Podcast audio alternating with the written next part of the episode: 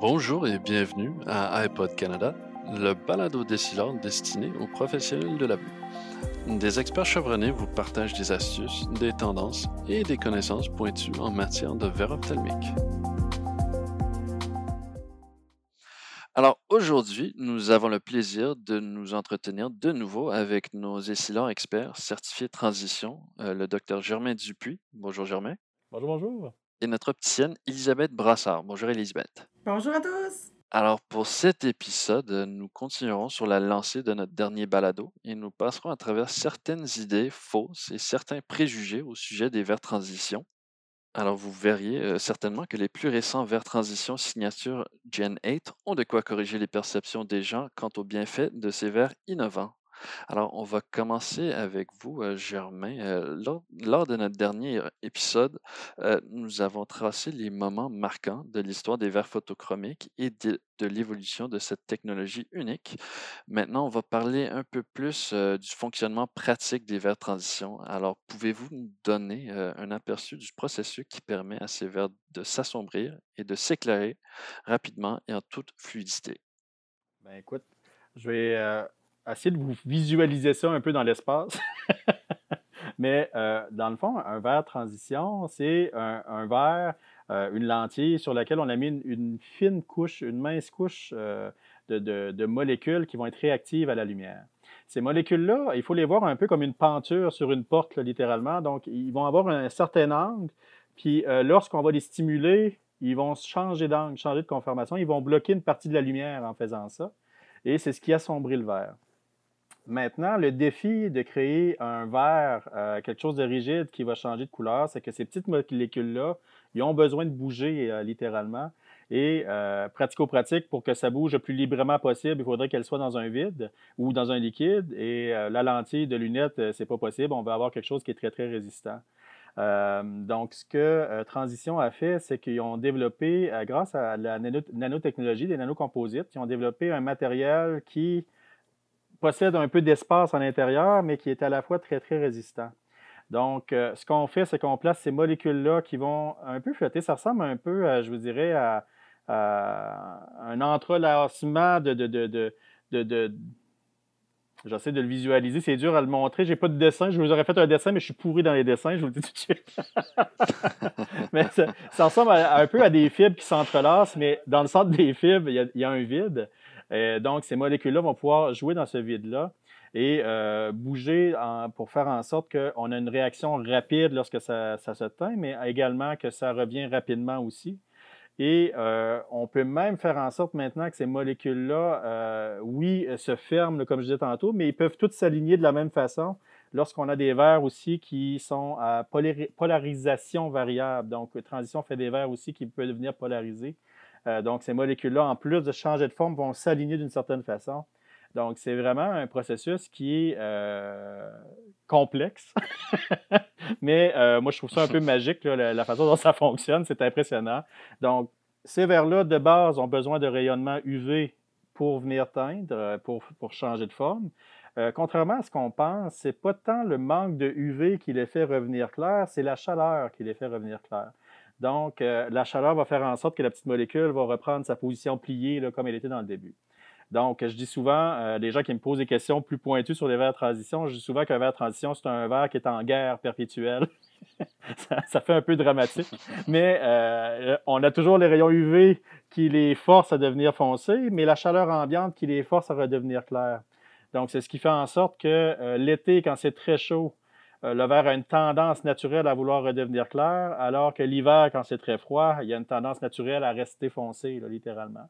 Euh, c'est ce qui explique qu'au Québec, on a des, différents euh, délais, si on veut, de, on va dire, d'activation et euh, de, retour à l'état original selon la saison où on est. Puis ça, c'est important aussi que les gens soient conscients de ça. Euh, le verre à moins 20 degrés va être un peu plus lent pour revenir clair par rapport à une journée d'été où il fait 30 à l'extérieur, littéralement. Mais euh, on parle de, quelques minutes de différence, littéralement. Donc, souvent, c'est négligeable. Mais les gens comprennent mieux pourquoi, à ce moment-là, on a, ces petits délais-là qui se passent selon la température. Je ne sais pas si, tu réussis à visualiser, Olivier, dans l'espace, comment, comment ça fonctionne un peu, mais euh, j'ai essayé de te le, modéliser un peu. Ben, ça me donne une bonne idée. Puis là, j'avais une autre question. Euh, est-ce que c'est récent que Transition offre une version euh, polarisée? Ben, en, fait, ils ont développé un verre qui s'appelle le Transition Vantage, qui est apparu avant le Gen 8, la dernière génération, qui est un verre là, qui, qui, va venir à la fois fumé et polarisé. Euh, ils continuent à évoluer, euh, ce, type de technologie-là. Je les ai essayés, je les adore, mes transitions vantage. Euh, il y a les colors qu'on avait parlé dans le balado diffusé, précédent. Il y a les miroirs aussi. On a aussi ceux qui sont extra actifs, c'est-à-dire qui vont venir fumer un peu plus à l'intérieur de l'auto par rapport au verre régulier. Donc, on a vraiment une gamme de produits qui est, très, très étendue. Mais je te dirais que le Gen 8, c'est vraiment le, le tout aller qui va faire à peu près tout dans le milieu, là, littéralement. Oui, oui, le plus vendu aussi, exactement. Celui qu'on recommande plus. Oui. Hmm. Puis euh, c'est celui aussi que les gens adoptent très facilement. Mm-hmm. Mm-hmm. Puis là, on avait parlé un peu euh, dans le, dans le, balado précédent, on avait parlé un peu de la lumière bleue. Et je sais que ces temps-ci, euh, on en parle beaucoup. parce que les gens, ils rentrent en magasin, puis ils cherchent des nouvelles lentilles. Puis, j'imagine de votre côté, vous offrez toujours la protection contre la lumière bleue. Comment les verres transition nous aident à, vraiment mieux dormir ou à nous protéger contre ça? En fait, euh, souvent, je vais vous dire exactement ce que je dis à mes patients lorsqu'on parle de lumière bleue. Euh, je leur dis, il y a du vrai et il y a du faux de ce qu'ils ont sorti initialement sur les dangers de la lumière bleue. Euh, la lumière bleue, pour faire un, parallèle, bon, on connaît les rayons UV, les rayons ultraviolets. Donc, ça, c'est un rayonnement qui est assez puissant, qui n'est pas visible à l'œil nu. mais par contre, on se protège avec nos verres fumés et on se protège avec nos verres transition contre les rayons UV. Quand on sort du rayonnement UV, on tombe dans ce qu'on appelle le spectre visible, c'est-à-dire c'est la lumière qu'on est capable de voir avec nos yeux. Et on va dire, euh, la lumière qui est à la jonction des UV, la, première lumière qu'on l'œil est capable de voir si on veut, on appelle ça de la lumière à haute énergie visible. Euh, c'est elle, la lumière bleue nocive, littéralement. Elle est comme bleu-violacée, cette lumière-là. Donc, euh, initialement, ben, ils sont partis vraiment en, grand débat ou en, grande crainte sur les médias sociaux avec l'utilisation des écrans et tout ce qui était OLED et la lumière bleue nocive. Euh, oui, ces appareils-là, effectivement, ils en dégagent. Par contre, c'est 100 fois moins en moyenne que le soleil. C'est le soleil qui est notre principale source de lumière bleue nocive, littéralement. Euh, ce que je dis à mes gens, c'est que la lumière bleue nocive, cette lumière à haute énergie-là, lorsqu'elle atteint le fond de l'œil, lorsqu'elle atteint la rétine, on a une petite couche de cellules dans le fond de notre rétine qui on appelle ça l'épithélium pigmentaire rétinien. Euh, dans cette couche-là, il y a d'autres molécules qui s'accumulent avec le temps, avec le vieillissement. On appelle ça euh, la lipofuscine. C'est un peu la tache brune qu'on fait sur la peau avec le temps, avec le vieillissement, des petites taches qui apparaissent. Là. Bien, on en a qui qui se déposent dans l'œil aussi. Puis ces molécules-là sont vraiment sensibles à la lumière bleue. Euh, donc, c'est des, molécules qui vont absorber beaucoup cette lumière-là, qui vont se dégrader, mais qui vont entraîner la mort de d'autres cellules autour, euh, littéralement. Donc, oui, ça entraîne des dommages au niveau de la rétine. Et c'est un peu un cercle vicieux parce que plus il y a de cellules qui meurent, plus il y a de l'hypophycine qui est créée, plus l'hypophycine absorbe la lumière bleue et ainsi de suite. Donc, on se trouve avec un phénomène vraiment là, où euh, les gens vont avoir de plus en plus de problèmes de rétine et de plus en plus de fragilité pour la dégénérescence maculaire.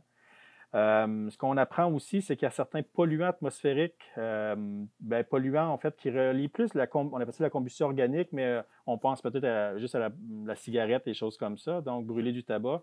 Euh, il y a une molécule là-dedans qu'on appelle le benzopyrène. Ça, ça, ça, s'accumule dans le corps littéralement.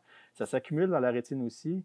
Et cette molécule-là euh, nous rend euh, 3000 fois plus sensible. Euh, c'est pas un ou deux, c'est 3000 fois plus sensible au danger de la lumière bleue. Euh, donc, ce, qu'on, ce, qu'on, ce que je dis à mes patients, j'ai dit, écoutez, il n'y a pas de dommage direct prouvé, mais ce qu'on sait, c'est qu'il peut avoir un effet de potentialisation avec le temps. Donc, on est exposé toujours à des doses régulières de lumière bleue euh, dans notre travail, dans nos loisirs. Et quand on sort à l'extérieur, on est exposé aussi. Fait que je leur dis, écoutez, c'est le temps quand même de jouer sécure et de se protéger. Et euh, souvent, je vais faire un parallèle avec les verres transition et certains types d'antireflets qu'on peut mettre aussi sur les transitions pour protéger contre la lumière bleue. Je vous ai-tu perdu? non, avec toutes mes, toutes mes non, mais, explications. mais euh, non, ça je va. vais, je vais, je vais poser la, la même question à Elisabeth, qui, toi, tu peux plus euh, affaire avec les clients rendus euh, au point où ils doivent se choisir, disons, euh, des verres puis, puis de la protection.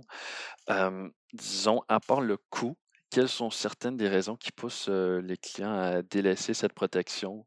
Ou quels, disons, de ton côté, quels bienfaits leur présentez-vous au sujet de la protection contre la lumière bleue? Ben, clairement, en fait, là, nous, on se base beaucoup souvent sur nos formations qu'on a, puis les optométristes. Il y a aussi beaucoup de fatigue visuelle, hein, puis on se le cachera pas. Avec la pandémie, de la lumière bleue, là, même si on n'a pas vu bien le soleil, puis qu'on pouvait pas trop trop sortir, à l'intérieur, la lumière artificielle nous en apportait aussi, hein. Fait qu'on a eu beaucoup cette préoccupation-là qui est arrivée, là, euh, par le fait même. Fait que fatigue visuelle, veux, veux pas, le petit filtre jaune, là, aide à, à être moins ébloui un peu par nos écrans aussi. Euh, fait pour cette fatigue-là. Puis il y a aussi, euh, puis Germain pourrait compléter là-dessus, mais euh, la, la lumière bleue versus le sommeil. Tantôt, Olivier, quand tu posais la question par rapport au sommeil, euh, je sais que euh, d'avoir trop de, de, trop regarder de la lumière bleue avant le sommeil peut nuire au cycle, hein? Si je me trompe pas. Oui, ben en fait, euh, c'est ça, tu, tu, tu, tu, fais bien de me ramener à l'ordre, Elisabeth. J'ai pas répondu à la première question d'Olivier sur le sommeil. Mais en fait, c'est ça exactement. C'est qu'en en plus, dans la rétine, on a des capteurs qui sont sensibles à cette lumière-là. Et euh, ces capteurs-là, euh, ça, régule un peu notre sommeil, littéralement. En fait, ça régule notre hormone de sommeil qu'on appelle la mélatonine. Euh, donc, lorsqu'on est stimulé par la lumière bleue, ça diminue notre niveau de mélatonine, ce qui fait en sorte que ça va être plus difficile d'avoir un sommeil profond et réparateur, littéralement. Donc, pratico-pratique, on demanderait aux gens d'arrêter tout écran deux heures avant le sommeil, ce qui est euh, réellement impossible dans le monde où nous vivons. Et là, c'est l'importance de parler de la protection, exactement. Euh, il y a certaines entreprises qui ont compris le principe, hein, certaines entreprises qui ont des travailleurs de nuit, euh, qui font exprès d'avoir une lumière bleue pour garder leurs gens réveillés, là, littéralement. Enfin, ils savent que ça fait diminuer leur niveau de mélatonine et ils vont avoir un meilleur niveau d'attention. Donc, des fois, le- le- certains ont trouvé le filon, mais pour nous, réguliers qui avaient besoin de dormir le soir, effectivement, là, euh, c'est de diminuer l'écran, mais c'est aussi de. Il y a des, certains types de, de- de technologies qu'on peut faire avec nos, nos téléphones portables, nos tablettes, le night shift, le, mode nuit, où on peut vraiment aller filtrer une partie de la lumière bleue. Donc, je conseille ça beaucoup à mes patients. Et euh, s'ils sont capables de limiter leur utilisation, c'est en- c'est encore ce qu'il y a de meilleur. Mais sinon, effectivement, on va aller euh, parler de lumière euh, bleue, de filtration de lumière bleue avec ces- les verres transition. Puis je, l'avais dit, je crois, dans le balado précédent, mais un verre transition, même à l'intérieur, même quand il est clair, euh, va protéger entre 20 et 35% va filtrer 20 à 35% de la lumière bleue nocive. Euh, donc, les gens ont quand même une très, très belle protection quand le verre est, à- clair à l'intérieur. Et lorsque le verre est fumé à l'extérieur, on tombe entre 85 à 95% de protection ou de filtration de la lumière bleue nocive. Il y a une partie de la lumière bleue qui n'est pas nocive, c'est elle qui est la plus comme bleu indigo ou bleu vert. Celle-là, elle est nécessaire là, littéralement à, à notre bien-être. Ça stimule des bonnes hormones, ça stimule notre bonne humeur, là, cette lumière-là. Euh, donc, c'est pour ça qu'on ne veut pas bloquer non plus 100 de la lumière bleue. Euh, on a besoin d'une partie de ce spectre-là. Et euh, ce que Transition vient faire, c'est vraiment aller filtrer la partie nocive pour laisser passer euh, la bonne partie. Donc, on, vient vraiment sélectionner là, vraiment ce qu'on a besoin de garder et ce qu'on a besoin de filtrer. Mhm. Et comme, disons, euh, ces temps-ci, euh, tout le monde, euh, tout le monde travaille de la maison, tout le monde passe, euh, je dirais, un peu plus de temps euh, devant l'écran euh, que d'habitude. Euh, Elisabeth, de ton côté, euh, est-ce que tu avais remarqué qu'il y avait une hausse de demande euh, pour les, pour la protection euh, de lumière bleue depuis, euh, disons, euh, le, Définitivement, oui. Hein. disons, disons, euh, excuse-moi, le début de la pandémie? euh, On se le cachera pas, là, c'est euh, la pandémie a apporté aussi beaucoup de questionnements au niveau de nos cliniques. là. Donc, euh, c'est sûr que les gens, on a les téléphones, est-ce que ça fait quelque chose qui protège de la lumière bleue? On, on propose même des verres à des patients qui ont même pas aucune pro protection, besoin de aucune correction en fait, que je veux dire, puis qu'ils vont prendre des verres, soit transition, où, on- où il y a des types de- d'anti-reflets aussi, des sans-reflets qui bloquent euh, à peu près 20% de la lumière bleue qui est dommageable. Effectivement, on, il y a une montée accrue de, ce, de ce questionnement. Et, disons, euh, d'une façon plus générale, euh, quand il y a un client qui rentre, qui cherche des verres, euh, quand vous leur proposez euh, les, les, les verres transition, quel avantage et bienfait est-ce que vous choisissez de leur présenter? euh? En fait, c'est assez facile pour moi. Moi, je suis une vendue transition. Je l'ai dans toutes mes lunettes. C'est souvent ça, comme, c'est comme ça aussi que je l'aborde. En premier lieu, je pense que de le porter, c'est, c'est, de- de- de mieux le conseiller finalement, parce que moi non plus, je vends pas, hein, je conseille. Donc, euh, vraiment, c'est, c'est avec tellement la simplicité, en fait, de transition. De pas besoin de, de se casser la tête, de se dire est-ce que j'ai ma protection solaire ou pas? On sort, on est protégé en tout temps. Moi, transition, pour moi, c'est protection en tout temps.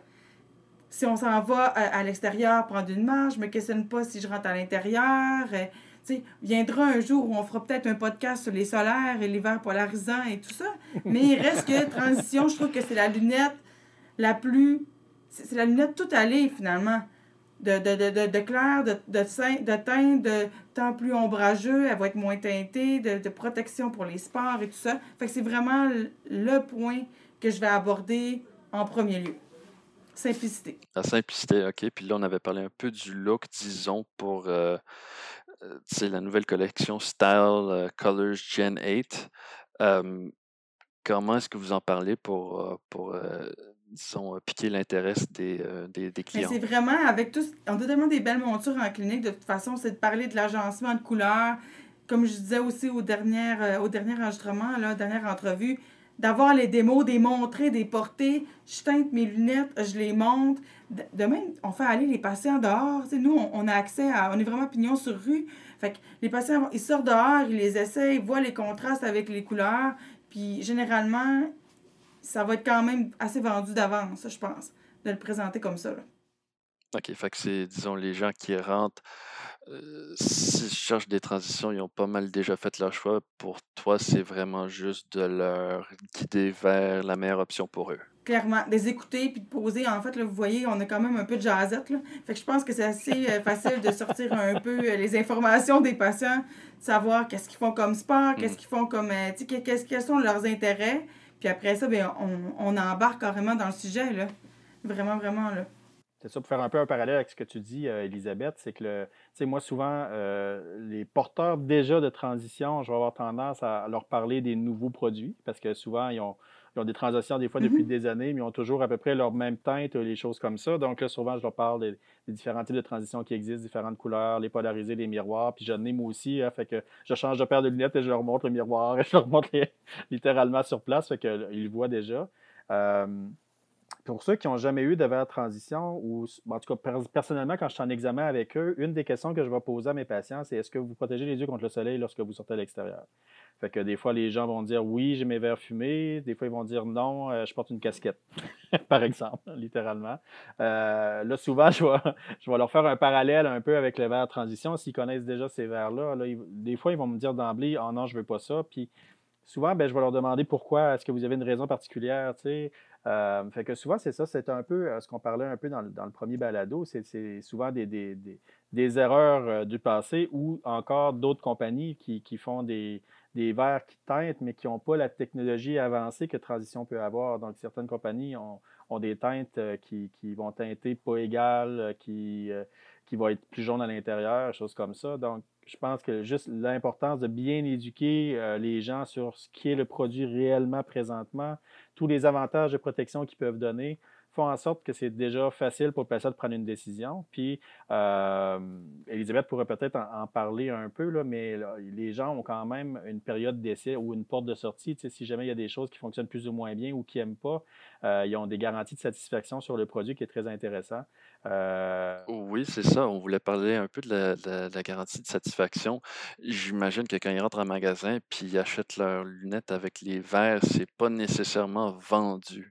Ben, en fait, c'est parce que la garantie, satisfac- la, la garantie satisfaction, excusez-moi, vient automatiquement. Ça veut dire que d'emblée, quand le patient te pose des questions sur la transition, sur ses anciennes croyances, sur la rapidité euh, du déteintage, on n'arrive pas tout de suite avec nos garanties. Mais clairement, quand on présente le produit, qu'on leur dit que la version de Genève euh, revient plus rapidement en clair, trois minutes quasiment plus que les anciennes versions, par exemple, puis qu'on explique tout ça, puis qu'ils ont encore un petit bémol, on a bien beau le dire, de présenter notre lunette, de leur montrer qu'il n'y a aucune résiduelle à l'intérieur ou à peu près pas, et tout ça.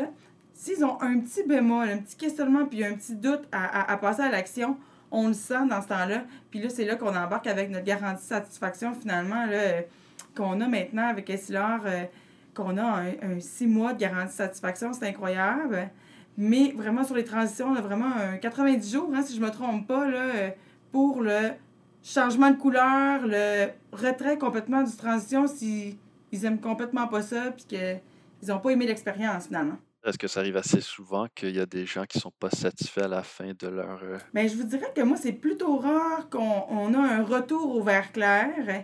Je pense que c'est juste que ça donne le petit, euh, le petit. Pour les gens qui sont des internels indécis, par exemple, ou là, ils sentent qu'ils ont quand même la finale de, la, décision, finalement. Fait qu'ils ne se sentent pas coincés avec un produit pendant deux, trois ans euh, futurs, puis qu'ils se disent, ben là, je vais avoir des lunettes que je déteste. Fait effectivement, tout ce que je dis à mes patients, c'est revenez, ne vous gênez pas. Si vous me le dites pas, je ne le sais pas. Et mon, moi, ma passion, c'est de, de vous rendre la vie plus facile puis de voir clair. Donc, si vous aimez pas un produit, vous revenez me voir, puis jamais je vais vous laisser avec quelque chose qui ne fonctionne pas ou qui ne vous plaît pas. Mais honnêtement, le retour au vert clair, c'est plutôt rare. J'ai pas de statistiques en tête, là, puis peut-être que vous autres, vous en avez, mais c'est vraiment rare. J'aurais goût de dire un patient sur dix, puis même pas, là, cette garantie-là. Souvent, c'est plus ah, ben effectivement, la couleur, l'hiver, on parlait des pigments qui restent plus, plus foncés, hein, plus stimulés longtemps. Avec nos hivers euh, québécois, euh, un petit moins 30 en raquette, là, euh, quand tu rentres dans le garage pour aller les enlever après, tes raquettes, il y a un petit délai. Là, fait que souvent, on va juste s'ajuster au niveau de la teinte. si on passe d'un Ah ouais. gris, on va aller vers un, un, vers, euh, un émeraude ou un graphite, souvent, qui va être moins, moins sombre un peu, ou avec des verts bruns, par exemple. Tout dépendant du pigment. Mais je pense que c'est plus au niveau de la couleur. Puis ça donne justement le petit, euh, le petit euh, coup de pied pour euh, aller dans l'achat puis de ne pas hésiter. Un petit parallèle, oui, c'est ça. Euh, c'est- drôle à dire. J'ai des, gens aussi qui ont utilisé des fois la garantie d'adaptation, la garantie de satisfaction, pardon, pour leur verre transition. Donc, des gens qui ont dit Ah, ah non, j'aime pas ça, je veux revenir avec mes verres clairs. Parfait. Fait qu'on est revenu avec des verres clairs. Puis que finalement, la fois d'après, ils m'ont dit Ah, j'ai tellement regretté de les avoir fait clairs finalement que je le reprends en transition pour, cette fois-là. Fait que des fois, c'est qu'ils ont besoin vraiment de l'essayer. Mais ce qui arrive, c'est que souvent, l'achat d'une lunette, c'est quand même des gros sous. Pour la plupart des gens, c'est un investissement. Puis ils ont tellement peur d'être malheureux ou de se tromper pour le temps qu'ils vont les garder que euh, c'est une, belle option, cette garantie de satisfaction-là. Donc, euh, comme Elisabeth le disait, ça, les sécurise dans leur choix euh, de savoir que oui, euh, s'il y a quelque chose qu'ils n'aiment pas, euh, on peut faire quelque chose. Mais effectivement, c'est très, très rare. Euh, je dirais même, j'aurais tendance à dire peut-être 95% des gens vont garder transition, puis il y a peut-être un 5 qui il y a quelque chose qui va les accrocher un peu plus. Mais de base, si le verre est bien expliqué, si le verre, ils connaissent les avantages, inconvénients euh, dans différentes situations, dans différentes euh, températures. euh, souvent, quand ça va arriver, ça va être plus facile pour eux d'accepter ces petits inconvénients-là. Mais souvent, ce que je dis aux patients, je dis, cet inconvénient-là, c'est peut-être euh, 2, 3 ou 4% de votre temps, mais 97% du temps, il va encore très, très bien, le verre. Fait que, tu sais, c'est de mettre tout ça dans la balance des fois, puis finalement, au final, il faut comment, finalement, oui, vous avez raison, euh, je pense que je vais les garder comme ça. Euh, puis euh, on se voit par la suite, puis ils adorent leur verre. Là. Je suis bien d'accord avec toi, Germain. C'est pas mal la même chose partout. Bon, ben, c'est très intéressant. Disons, euh, on pourrait continuer à en parler euh, pendant des heures, mais malheureusement, euh, on est déjà rendu à la fin de l'entrevue. Euh, Germain, Elisabeth, merci euh, beaucoup euh, d'avoir partagé vos expertises euh, sur le thème des mythes et réalités des verres transition. Ben, ça fait plaisir. Merci à toi, Olivier. Merci Oui. à Germain. Merci, Ben, merci, monde. Elisabeth. C'était bien intéressant de t'entendre. Et pour nos auditeurs, n'hésitez pas à nous retrouver sur le site essilor.ca, section professionnelle de la vue.